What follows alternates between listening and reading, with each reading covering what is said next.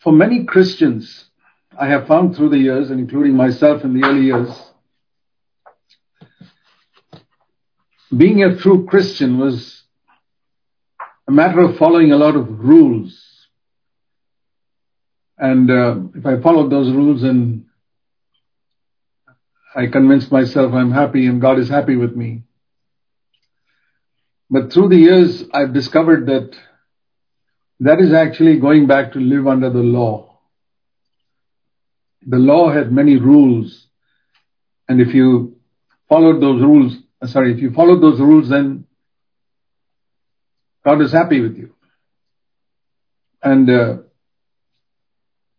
if you didn't keep one of those rules and you feel condemned and feel guilty. Now, I believe there's value in that. I believe there's value in that, but we need to grow up so that we don't condemn ourselves because we didn't follow a rule or don't congratulate ourselves when we've kept the rules. For example, one of the good rules we can have is to read the Bible every day. And uh, it's very, very important for new believers, and particularly those who don't know the scriptures, to develop that habit. Because that's the thing what will give you a solid foundation in your life. And I'm very thankful that in the early years of my life, for, for the first six, seven years after I got baptized, I would read my Bible and study it many, many times a day. I'd carry a pocket New Testament with me. And anytime I had a little spare moment traveling in a bus or a train, I'd be reading it, reading it, reading it. And that's going back 50 years ago. And that laid such a foundation in my life that it established me and gave me answers to many, many difficult situations I've found myself in, there was a, always a word in scripture. So I'm not despising that. And, um, but you know, you can read the Bible in order to ease your conscience. That, yeah, I read my Bible today. Then I've done that too. It never helps. It's a good discipline. We must discipline ourselves to read the scriptures every day but I must get something from it. I must meditate on it and ask God to speak to me. Man, Jesus said, man shall not live by bread alone, but by every word that proceeds from God's mouth. And that's not just reading the Bible. It's hearing God speak to me through the Bible. That's the important thing. So I want to encourage you to do that. It says in the first, Psalm 1 that if you meditate on the word of God, day and night. Whatever you do will prosper. And that is a word that I have tried to live by for many years. Uh, if you're not familiar with it, Psalm 1. And it's the th- um, verse 2. It's talking, talking about a person whose delight is in the law of the Lord, and in his law he meditates day and night. He's not reading the Bible day and night, but he's thinking about it day and night. And remember, this is written at a time, David wrote this 1,000 years before Christ.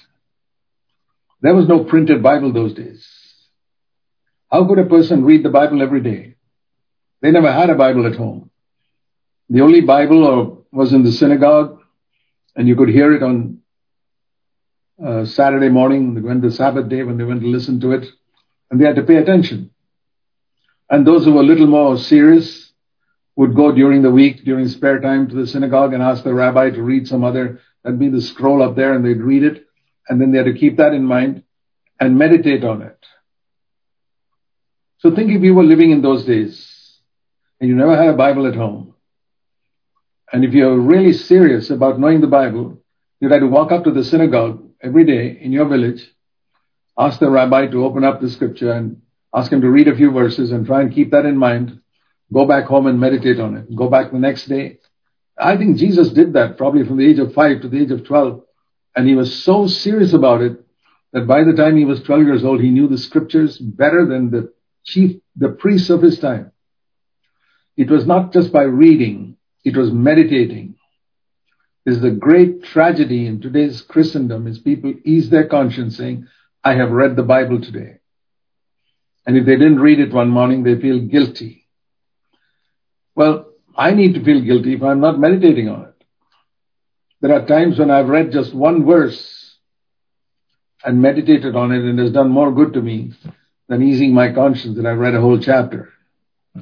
I want to encourage all of you to develop this very good habit of meditating. It says here, he meditates on it day and night, even though he does not have a printed Bible at home.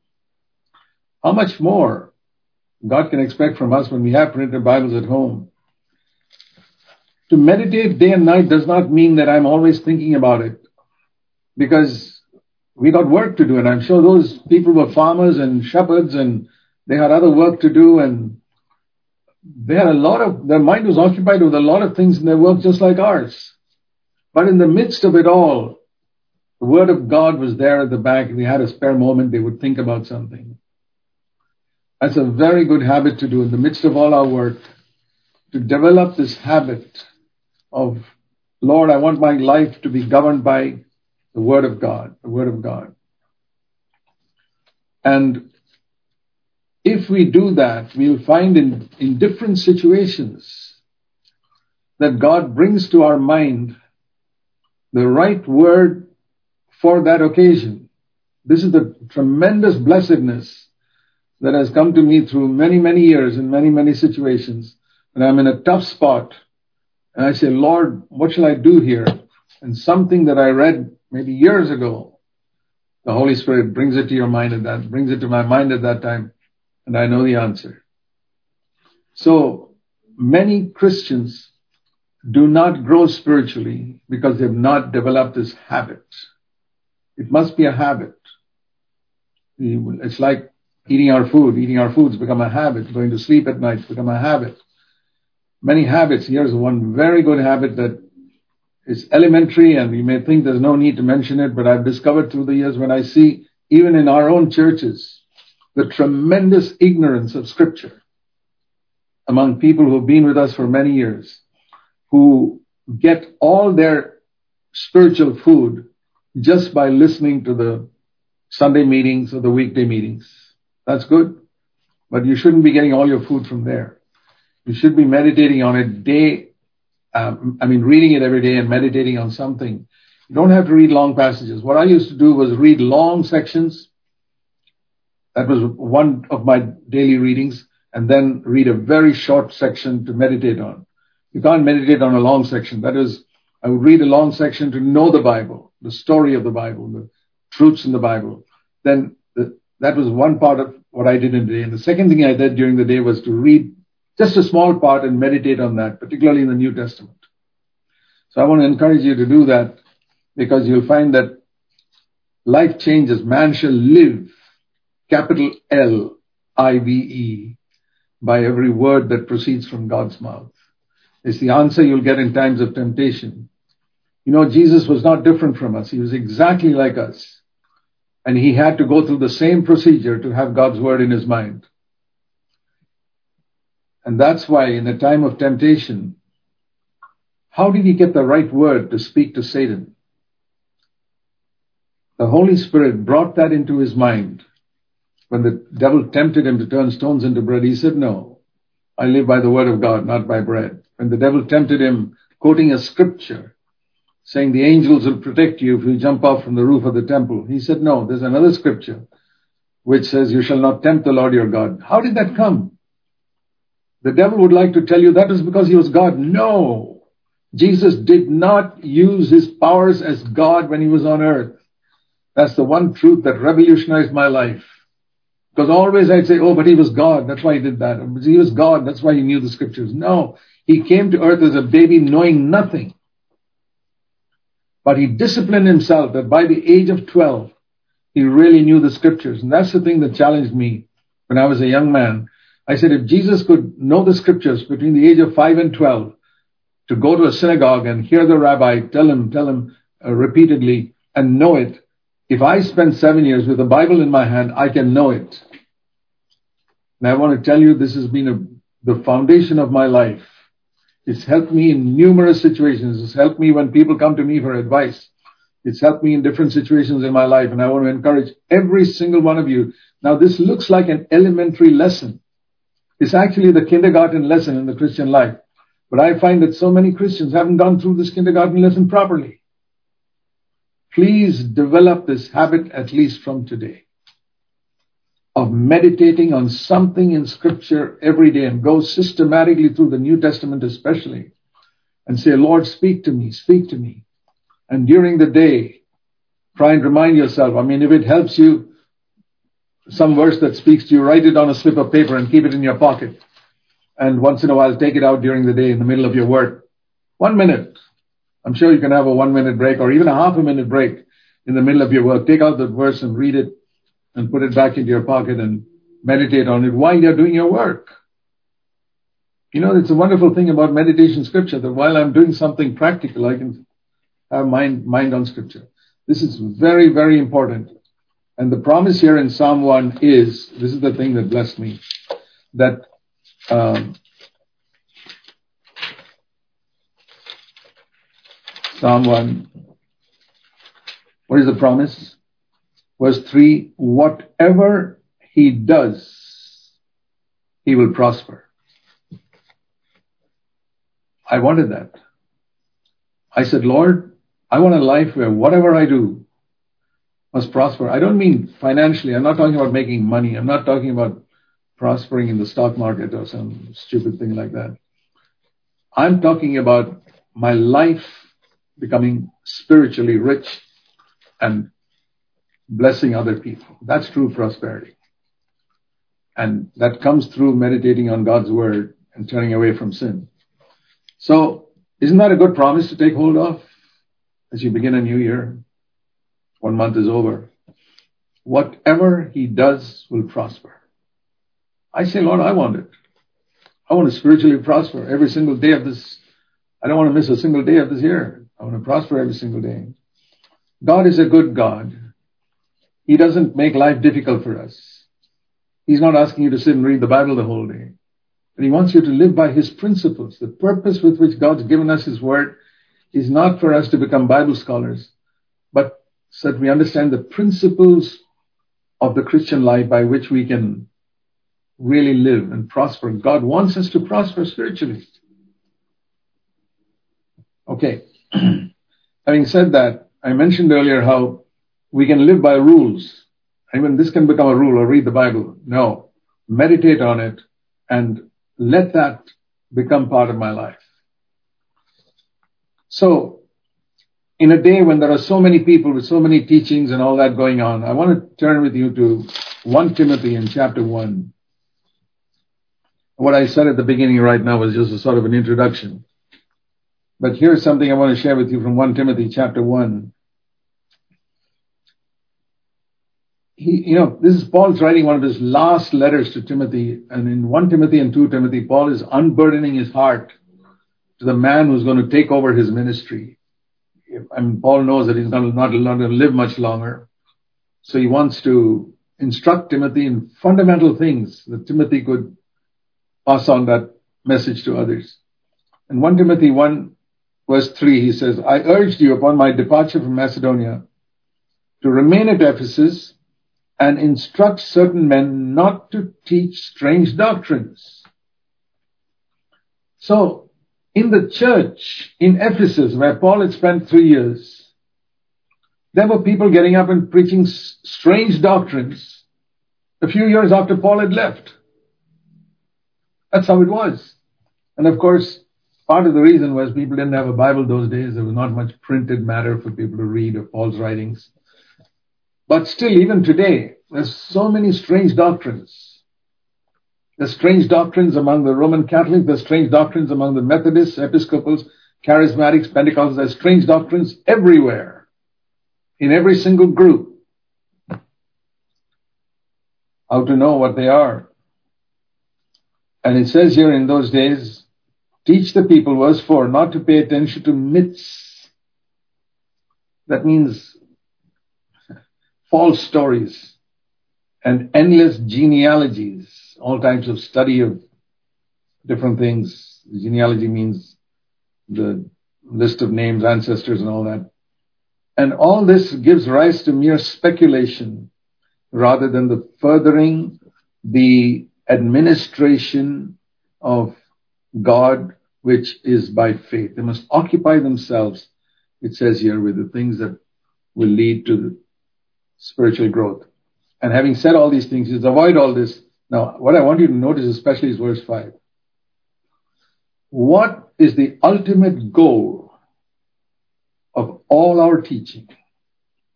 What is the ultimate goal? Paul, Paul writing to Timothy. When you preach, make this your goal. Teach people to make this the goal in their life. Number one, love, not just love, love from a pure heart. From a pure heart, love. So we could say there are four things here.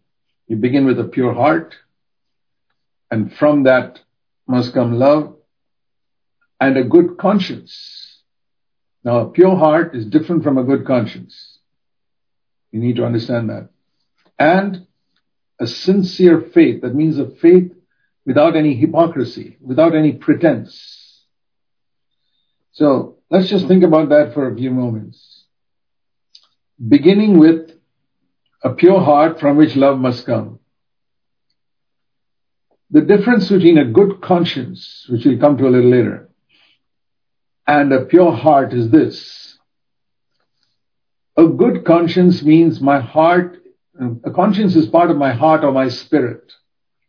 A good conscience means my heart is not convicting me at any time of anything I've not confessed. As soon as I'm aware of a sin, I'm confessing it immediately and it's cleansed. My conscience is clear. My conscience is good. If I've hurt somebody, I ask his forgiveness. My conscience is clear. If I haven't asked his forgiveness, my conscience is not clear. So we got to begin. Uh, we come to a good conscience. That's that's important. But before I come to that, a pure heart is different from a good conscience in this sense. A good conscience is a heart in which no sin is there. A pure heart is one in which nothing is loved except God Himself. A pure heart is one which loves God supremely. It's not just a good conscience. A lot of people have a good conscience. They say, I've not, if I've hurt anybody, I ask forgiveness. If I committed a sin, I confess it immediately. If I have a bad thought, I confess it immediately. Yeah, that's good. We'll come to that but begin with a pure heart, which is a heart which has no place in it for anyone but God. I'll tell you why I say that. It says in Romans 8 that the reason why God gave us the Holy Spirit, I mean, one purpose of the Holy Spirit, Romans 8 and verse 4, is so that the requirement of the law, let's read from verse 3, Romans 8 verse 3, what the law could not do. And then we come, we'll come in a moment to what the law could not do. Because it was weak because of our flesh. God did. How did he do that? By sending his own son in the likeness of sinful flesh. And as an offering for sin, he condemned sin. He put sin, judged sin in the flesh on Jesus when he died on the cross. It was judged. The purpose is, now see, that requirement of the law which could not be fulfilled till now can now be fulfilled in us who walk according to the promptings of the Holy Spirit. Now we come to what is the requirement of the law which the Holy Spirit seeks to fulfill in us. That we can see in Jesus' reply to somebody who asked him in Luke, uh, Matthew 22, 36 teacher, what is the great commandment in the law? What does the Lord, law really require from us? And Jesus said, I'll tell you in one sentence. You shall love the Lord your God, Matthew 22, 37, with all your heart and with all your soul and all your mind. And he says that's like a coin. You got to turn the other side and see that side also. You got to love your neighbor as yourself. That is the requirement of the law. Let's get it very clearly. God created man, and this is his requirement, that his heart should love God supremely with all his heart. It's like when you fill a vessel completely with something, there's no place in it for anything else. There's no place in my heart for anything or anyone else other than God. That's why Jesus said, if you, even if you love your father or mother, you love your wife or your husband more than me. He said, you can't be my disciple. It's because many people don't take these commandments seriously that all their life, their Christian life, they are struggling, they're fall, climbing up, falling back, climbing up, falling back. They never seem to make much progress in the Christian life. They never have revelation from God when they read the Word. Eh, it's a dull routine. I mean, even if they leave some dead church and come to a good church with this, you know, maybe love one another and care for one another, great. But if you don't love God with all your heart, if there's something in your heart other than God, something you're interested in other than God, you're always going to have a problem. Because the ultimate goal of our instruction is love from a pure heart. That's the number one thing that Paul says. He says, all the other things, there are so many strange teachings, but don't let that lead you astray from the number one thing, love from a pure heart. A heart that has no place in it for anyone, anyone or anything other than God. And people say, what about loving my wife and children? You love your wife and children much more faithfully and much more sacrificially if God is the one you love the most. If you don't love God the most, your love for your wife, I assure you, will be selfish. You, you will love in the eyes of the world, but it'll be a very selfish love because you are still in the center. You may do so many things in the eyes of the world. You may be a very loving husband, but you don't really deep down, you love yourself. The only way to eliminate that is to love God more than you love your wife, more than you love your husband, more than you love your children, more than you love, and more than you love your brothers, more than you love anyone else. That's the way God made us. So that's where we begin. The first commandment is you shall love God with all your heart. There's no place for anything else. With all your mind and all your soul. Our ability to do our work with our mind will be much better if I love God with all my mind. That doesn't mean I have to think about God all the time. No, I don't think about God all the time. No, I do 101 other things during the day. But my mind is God's. I will not let some thought which is contrary to the love of God come into my mind. As soon as I come there, throw it away. I don't want it. But I'm not thinking about God all the time. To love God with all your mind doesn't mean that. It means God is a supreme, important person in every area of my life. And I want to ask you, dear brothers and sisters, is that true in your life? Is it true? You'll do your work much better. You don't have to be a full-time Christian worker to do that in your secular job where you may have to spend 10 hours in your office being occupied with your work in your office. You'll do every part of that work much better if God is the supreme desire and affection of your heart. Even as a wife or a mother looking after your children, you'll do it much better if God, if you decide God is going to be the supreme desire and affection of my heart, if you can say, like the psalmist said in Psalm 73:25, whom have I in heaven but thee? And there's nothing and no one I desire on earth beside thee. I believe that's one of the greatest expressions of our love for God. I remember as a young Christian, I got gripped with that verse in Psalm 73:25. If you don't know that verse, you must remember it. That's one verse you must keep in memory all the time. Psalm 73 verse 25. It's a great verse. it is a, it's written by a psalmist who said, my foot almost slipped when I compared my life with that of others. But then he discovered God is good Psalm 73 1 to those who are pure in their heart.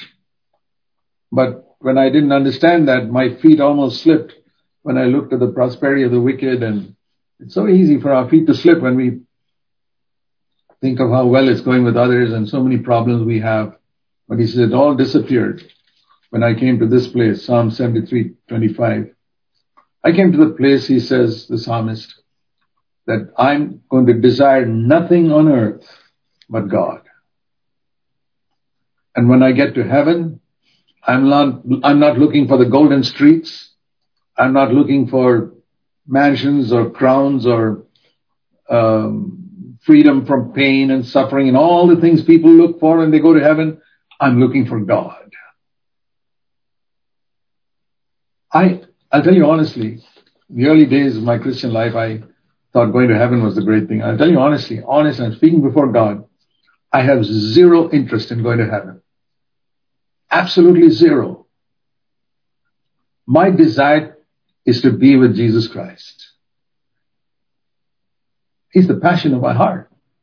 And I even told the Lord this once. I said, Lord, if you're in hell, I'll spend eternity with you in hell, with all the fires burning around me and the worms biting me. If you're there, that's my heaven is there. My heaven is not in a geographical location where everything is comfortable and easy and nice. No, my heaven is Jesus Christ. And that's fine. For me, heaven has begun already. I'm really speaking the truth. Dear brothers and sisters, your life will be radically changed if you decide to love God with all your heart. It's not, it's not a strain or a burden. Far from it. Do you think Jesus' life was a strain or a burden? His life was the most relaxed life that anybody ever lived. He had no anxiety in his mind. He could sleep peacefully at night. He had no bitterness against anyone.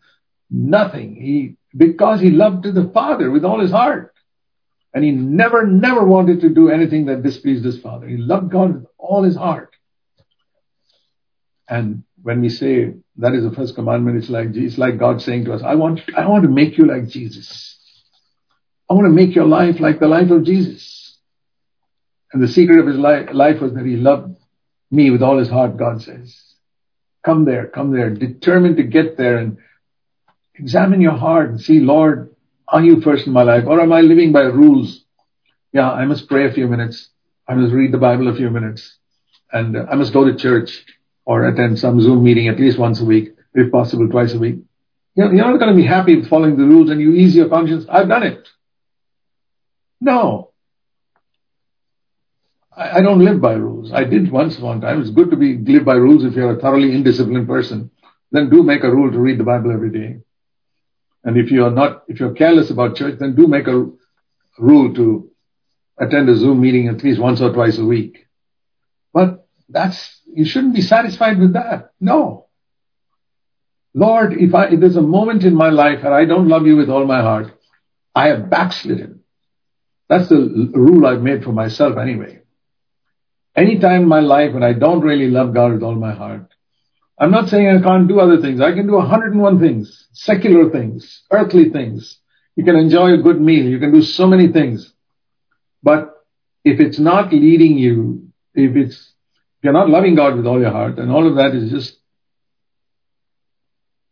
I wouldn't say a waste of time, but it's not Christianity. So, let's begin with that. Love from a pure heart. Let's pursue that with all our heart because Paul, Paul says the Holy, through the Holy Spirit, that is the ultimate goal of our instruction. That's what we're aiming at. I'm aiming to be, to have a love from a pure heart. And he says, he's comparing that with all the other teachings that people are giving. It's not worth it. And then secondly, let's get back to 1 Timothy 1 and verse 5. And a good conscience.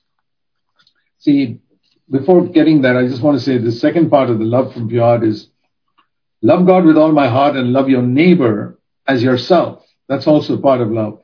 Jesus said, when they asked him for one commandment, he said, I can't give you one commandment. I have to give you both together because they're sort of stuck together. You cannot say you love God with your, all your heart if you have not done the other part of it, which is loving your neighbor as yourself. And it's like a coin. If it's only printed on one side, it's counterfeit. And that's why John says in his uh, letter, if you're not familiar with that verse, in 1 John 4, it says, if you say you love God and you don't, um, if you love God, then you must love your brother as well. And if he says, a man says 1 John 4, 20, I love God, but he doesn't love a brother, he's a liar. He's not a believer. Because if one who does not love a brother whom he can see, how can he love God whom he has not seen? This is the logic in 1 John 4:20. How do I know I love God with all my heart? I love my brother. There's so many weaknesses in him, so many things wrong in him. Maybe he irritates me in different ways or his mannerisms bother me. But that's okay. My mannerisms must be bothering God, but he still loves me. And I, I have to love him, and that is the proof that I love God. So I think in that connection of a word written about Jesus when he was filled with the Holy Spirit. Acts chapter 10. You know, I did not grow up in a Pentecostal or a charismatic church. And to tell you honestly, I'm very thankful that I did not. Because if I'd grown up in a Pentecostal or charismatic church, I'd have been brainwashed in my mind about what the fullness of the Spirit was. And once you're brainwashed for years and years and years and years, you grow up in that sort of church for 20 years, and then to come to what is the true understanding of being filled with the Holy Spirit will be very difficult. So, I, I never was in my entire life, I was never a member of a Pentecostal or charismatic church. But I read the Bible and I knew that I had to be filled with the Holy Spirit. So I wanted to be filled with the Holy Spirit and I did not have this Pentecostal charismatic background. And I discovered so many things in scripture, what it means to be filled with this Holy Spirit. And I uh, discovered that like uh, that you don't have to speak in tongues to be filled with the Holy Spirit. Not at all. And so many godly men uh, have never spoken in tongues, and Jesus himself never spoke in tongues. And they were filled with the Holy Spirit. At the same time, I didn't go to the other extreme because I saw God had given that gift and so I must not be against that gift. It is a gift God has given. Paul said, I thank God I speak in tongues more than all of you, but I never use it in public. So if Paul could say he thanked God for that gift, so I'm not going to be against that gift. I want to be open to that gift and when God gave it to me, I was thank, thankful for it, but it did not become everything for me. It was like my little finger. It's like saying, I speak in tongues. I have a little finger, but you can live without a little finger. You can live with four fingers in your hand. But I'm not going to cut off my little finger. It's very useful sometimes. So that's the balance I got because I did not grow up in a Pentecostal church. I'm very thankful for that. So I discovered many things in scripture. For example, Romans 5 5. The love of God, the Holy Spirit fills my heart with the love of God. Let me turn to that first. See, we talked about our heart being filled with love for God. Well, here it is how God does it like this. Romans 5 5. The love of God is poured out in our hearts through the Holy Spirit who is given to us. So the love of God is poured out into our hearts through the Holy Spirit. And I see that as meaning three things. First of all, the Holy Spirit assures me that I am a child of God who's immensely loved by God. That's very, very important. See Romans 5 verse 5. The love of God is poured out into our hearts through the Holy Spirit given to us. So that means, first of all, three things I want to say. First of all, that my foundation is that God loves me intensely in Christ, just as He loved Jesus. The Holy Spirit pours that truth into my heart. God mm-hmm. loves you, my child. God loves you. My, your father loves you. He's your dad. He loves you just like he loved Jesus. Thank you, Father. That love is poured out in my heart. Then on top of that foundation, he fills the Holy Spirit again. It says here the Holy Spirit fills my heart with love for love for God, love for Jesus. He has to do it. I say, Lord, I love you with all my heart. And thirdly, on top of that, the Holy Spirit helps me to love unlovely people and all the people around me so that not just that I don't hate anybody, that's a negative statement. You, I mean, if you say that you don't hate your wife, that's not a great thing. Love is something positive. So in that connection, I want you to turn to Acts of the Apostles, chapter 10, it speaks about Jesus being anointed with the Holy Spirit. In Acts chapter 10, we read, you know, Peter was speaking to Cornelius, and Cornelius knew nothing about the Bible. I mean, he was a God fearing man, but he was not a Jew. He was a Roman centurion, military man. And Paul speaks to him about being filled with the Holy Spirit. The very first time when he preaches the gospel. And he says, I'll give you the example of the one who was anointed with the Spirit, Jesus of Nazareth. Acts chapter 10. Please turn to Acts of the Apostles, chapter 10 and verse 38. This is a great passage which tells us how what happened to Jesus when he was anointed with the Holy Spirit and power. The thing which so many Christians are seeking for. I want the power of the Holy Spirit. I want to be anointed. What was the result in Jesus' life? It was a love for people that the Father gave him. Flooded with love. The Holy Spirit filled his heart with love. The commandment, you love God with all your heart and you love your neighbor as yourself. He went about doing good and delivering people who are oppressed by the devil. The world is full of people oppressed by the devil to a greater or a lesser extent. They're not demon possessed. He's not just talking about demon possession. Very few are demon possessed. But oppressed by the devil, every single home on earth is oppressed by the devil in some way or the other. That's why there's so much anger in so many homes. That's why so many wayward children. That's why so many husbands and wives fight because the devil's oppressing them. Even Christian homes. And Jesus went around delivering people who were oppressed by the devil. This is our calling. To go and bless people. You may have no, you may never cast out a demon. You may not have any gift to cast out demons. Forget it. But you can deliver people who are oppressed by the devil. All around you are people oppressed by the devil. God wants to fill your heart with love. You go about, Jesus was filled with the Spirit. He went about doing good. You know, that's a, I've often thought that's a great thing if that can be written on your tombstone after you end your life. This man went about doing good and delivering all the people around him who were oppressed by Satan. What more do you want? He didn't become a great preacher. No, he didn't have the gift of preaching or teaching, but he went about doing good. He had a testimony that he did good to people. Who can't do that? Little children can do that. He went about doing good and setting people free who were oppressed by condemnation and guilt and anger and so much. He just went about blessing them and setting them free. So I've often thought about that. And that was the proof. It says in Acts 10:38 that God was with him. If God is with me, and I want God to be with me all the time, I will go about doing good. I'll do good in my home, first of all. I'll do good to other people whom I meet, especially to those, to those who do evil to me. I say, Lord, fill me with the Holy Spirit so that I can do good to them. That is to have a heart filled with love. That is a love from a pure heart.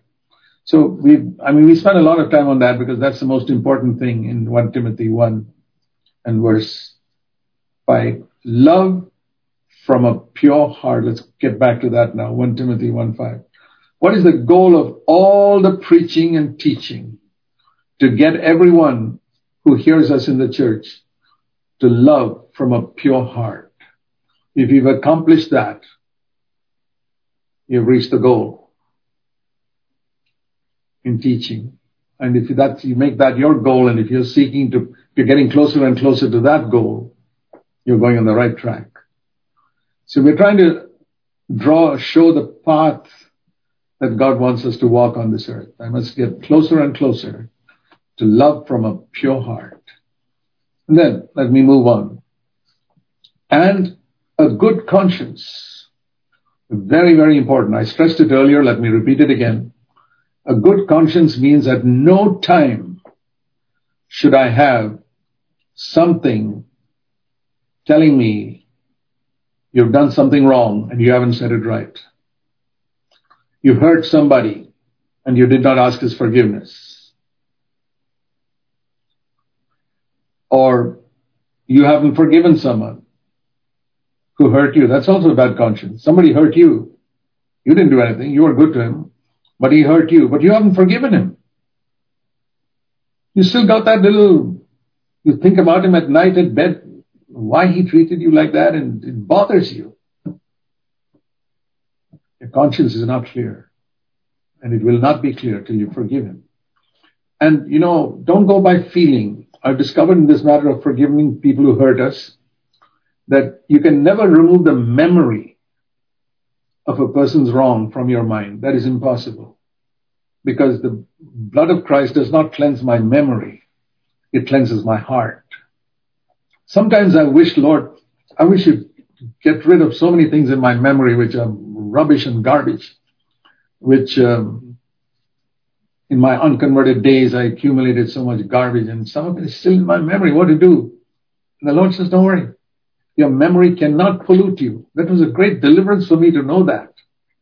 That the your memory cannot pollute you. It's a heart that pollutes you.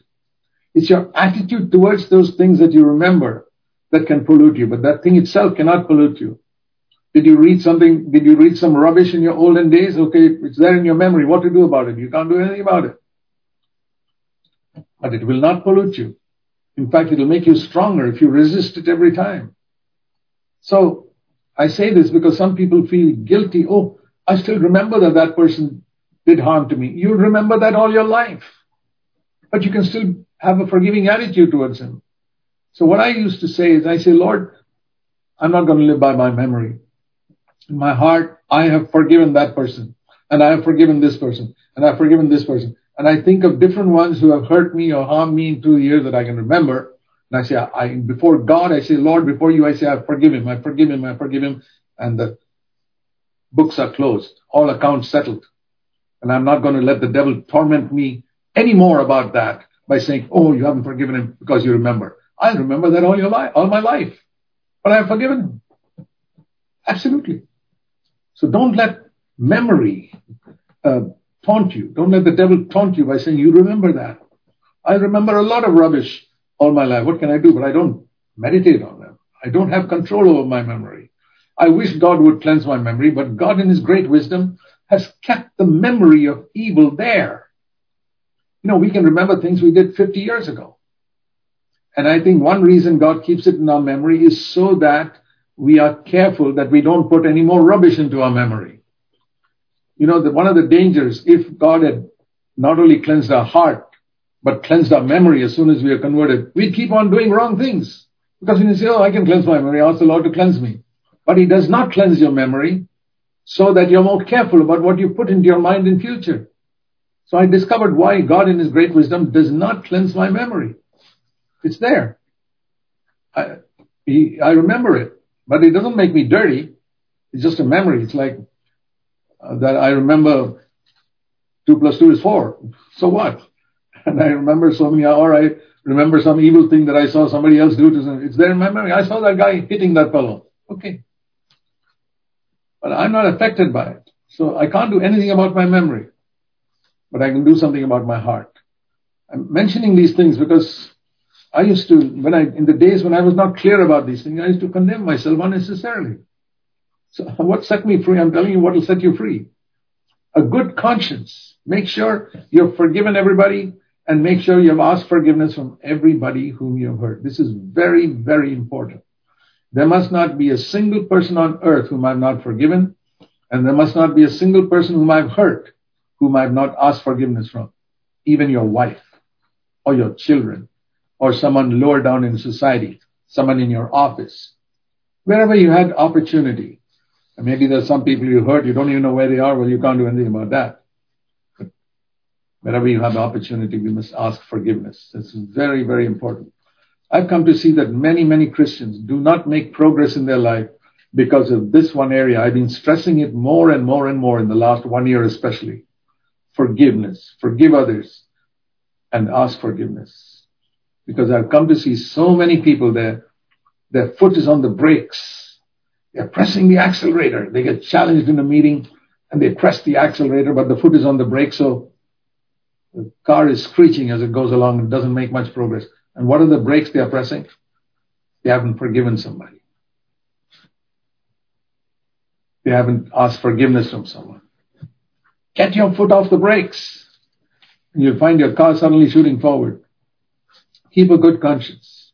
Money matters. Very, very important. Try your best, my brother, sister, to avoid debt.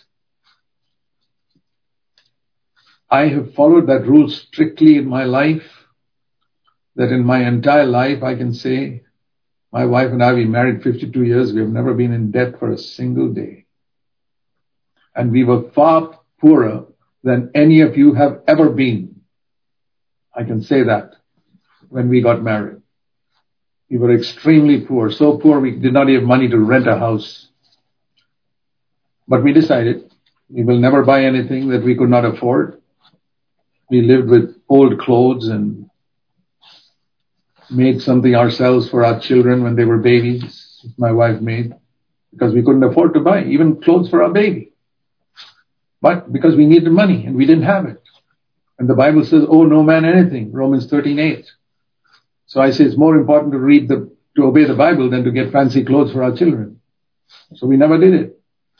We decided we'd never borrow. And boy, as I look at it now, I'm so thankful. You know, God takes note of it.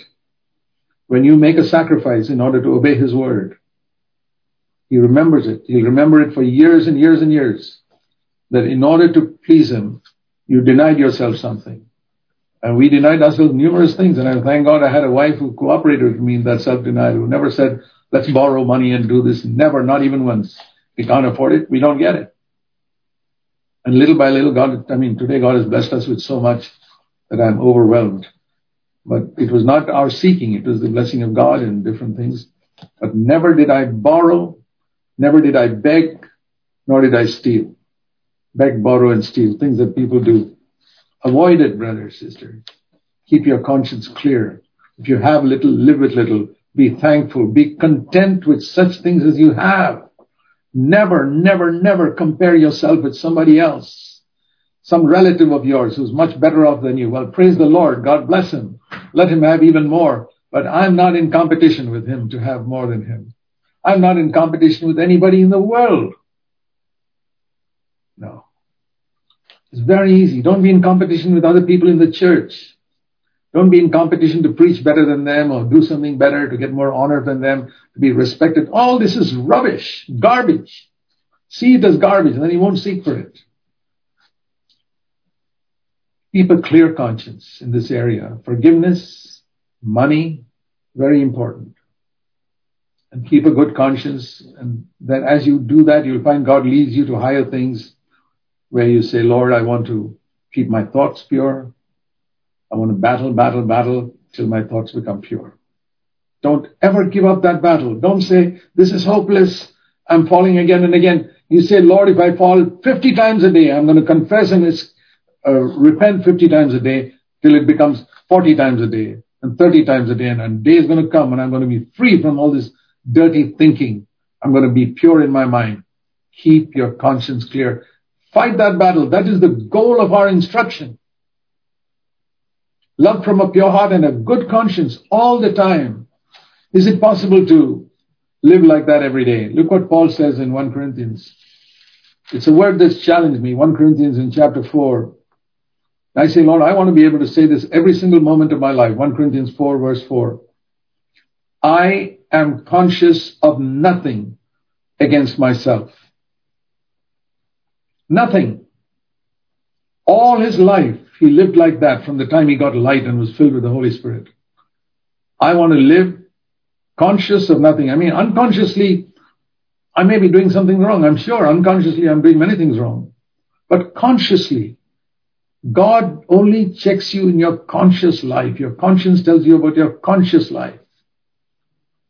The unconscious part of it, God will reveal to you little by little as you're faithful in your conscious life. And that's why he says in the same verse, 1 Corinthians 4 4, I'm, I'm conscious of nothing against myself. That means in my conscious area of my life, I'm absolutely clear before God. But, Paul says, there's an unconscious part of me. Therefore, I'm not acquitted. God doesn't say not guilty completely, but The Lord examines me in that area, and but He does not condemn me because I don't have light on it. It's only what I'm conscious of that God asks me to confess. I cannot confess unconscious sin. I use the example of a piece of an ice cube. If I put an ice cube in this glass of water, you know what will happen? 10% of that ice cube will be on top and 90% will be underneath. That's how ice cubes are. Now, that's a picture of my conscious life and unconscious part. What is beneath the surface? I mean, if this, if this is a colored liquid, I wouldn't be able to see what's underneath. I just see that top 10% of that cube of ice. That's my conscious life. And this is dark water, so I can't see what's beneath. But if I take a knife and slice off that top 10% of that ice cube, what will happen? That little bit of which is hidden will come up. I'll get a little more of the ice cube will become visible. Then I can deal with that. That is spiritual progress. I deal totally with whatever I'm conscious of.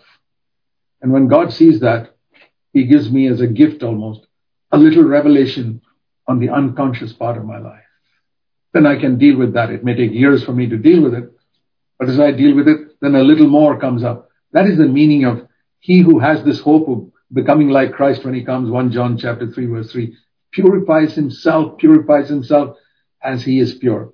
That's what it means to keep a good conscience. It's a progressive thing. You may have had a good conscience last year, but your conscience should be more sensitive today than it was last year. Because a little bit of that ice cube has come up because you've dealt radically with the top part of the ice cube that is above the surface. Okay, we got to move on. Ask God to give you more revelation on that. And the third thing, love from a pure heart. Second, a good conscience, 1 Timothy 1 and verse 5. And the third is a sincere faith. A genuine faith. And faith is not such a difficult thing. Faith comes by hearing and hearing by the word of God. Faith means a simple trust. And to me, here is the best definition of faith that I have got for myself. I like to think in word pictures. I find that Jesus used parables, and when I use word pictures, it helps me to understand faith. What's the picture I get about faith? The word picture I get is from John 15 and verse 5. A branch abiding in a tree, producing fruit automatically that branch is helplessly dependent on the tree for the sap to flow in. That's a picture of the Holy Spirit. The helpless dependence on the tree. That's faith. It's the branch saying, I can do nothing by myself. I can't produce a single fruit if I'm cut off from the tree, even if I'm a little distance away from the tree. Finished. I must be deeply in the tree. That's why Jesus said, abide in me. Without me, you can do nothing. Faith is to say, without you, I can do nothing, Lord. But like Paul said, with Christ, I can do everything. These are the two sides of the coin. John 15, 5 and Philippians 4.13.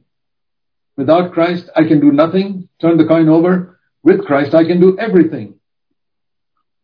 Both must be there. That's faith. Without Christ, I can do nothing. John 15, 5. With Christ, I can do everything that God wants me to do.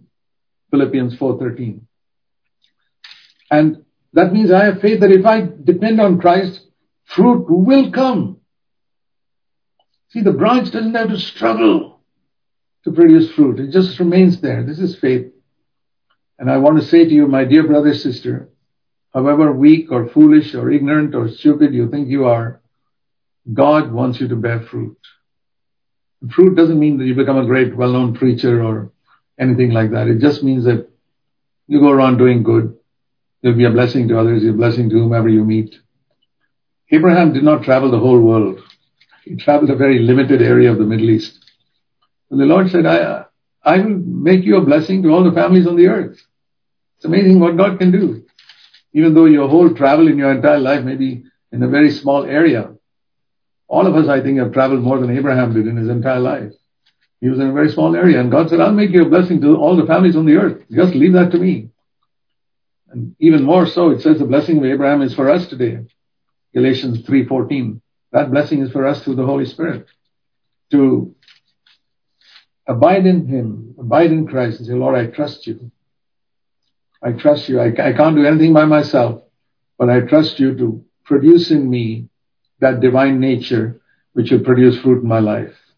You will work in my heart and you will make my thoughts pure and you will control my tongue and you will give me light as to what I should do. I may not be able to accomplish the great mighty things that some man of God can do. His calling is different. I want to do my, my little part. You know, 1 Corinthians 12 speaks about the different parts of the body. You know, our human body, we see what all wonderful things we can do with our hands, what all wonderful things we can do with our tongue. Amazing. But then there are so many hidden parts of the body, in the body of Christ. For example, the, the veins and the arteries. Aren't they important? I mean, if one artery is cut, that's the end of your life. An artery, and you never see it, it's inside. All the blood flowing through it. Lord, if you make me an artery in the body of Christ, I just want to be a very good artery without any cholesterol stuck in it, preventing the blood flow. I want the blood to be able to flow freely through me. Just make me a clean artery through which the blood can flow. Nobody sees your artery. There are miles of arteries and veins in our body. We hardly ever think of it. So don't get discouraged if you are one of those who never get prominence and never get into the pulpit. Say, Lord, you decide which part of the body I should be. I'm quite happy to be there. I'm going to trust you. I'm going to live by faith that you have given me exactly the gifts that I'm supposed to have in the body of Christ. I'm not here to determine uh, which part of the body I should be. 1 Corinthians 12 is very clear that God decided, and He decided that before the worlds were created, what part you should have in the body of Christ. Think of the body of Christ like a human body with hands, eyes, tongue, ears, arteries, kidneys, heart, liver, so many, so many hidden, there are more hidden parts than visible parts. Just like in a church, there are very few people who are visible out in the pulpit and most of the members of the body are invisible. But those invisible parts of our body is very important. So faith means, Lord, I trust you. I trust you to completely fulfill through me in my one lifetime whatever you set me for. But I'll tell you this, if you, God meant you to be an artery, and you want to be a visible tongue, you'll spend all your life and you'll be frustrated and you won't accomplish what God wants you to be. Because you envy that person who's so much in public who gets honored. There you're seeking the honor of men. So many Christians are seeking the honor of people in trying to have a ministry. Die to that. Lord, I want to be dead. I want to be just what you want me to be then our life comes to rest. The Bible speaks about the rest of faith. One mark of faith, it says in Hebrews 4, there's a rest we can enter into. That means like the Sabbath rest in a way. We don't struggle. We're not working. We're at rest in God. There's a beautiful song which says there is a place of quiet rest near to the heart of God. A place where sin cannot molest near to the heart of God. That's the rest God wants us to have. That comes by faith. Hebrews speaks about the rest of faith. When we have faith in God, we are completely at rest. Means I'm not in competition with anybody else. I'm not trying to show that I can preach better than that person, or pray better than that person, or do something else better than that person, or to be more recognized in the church than that person. All this is I've thrown in the trash can.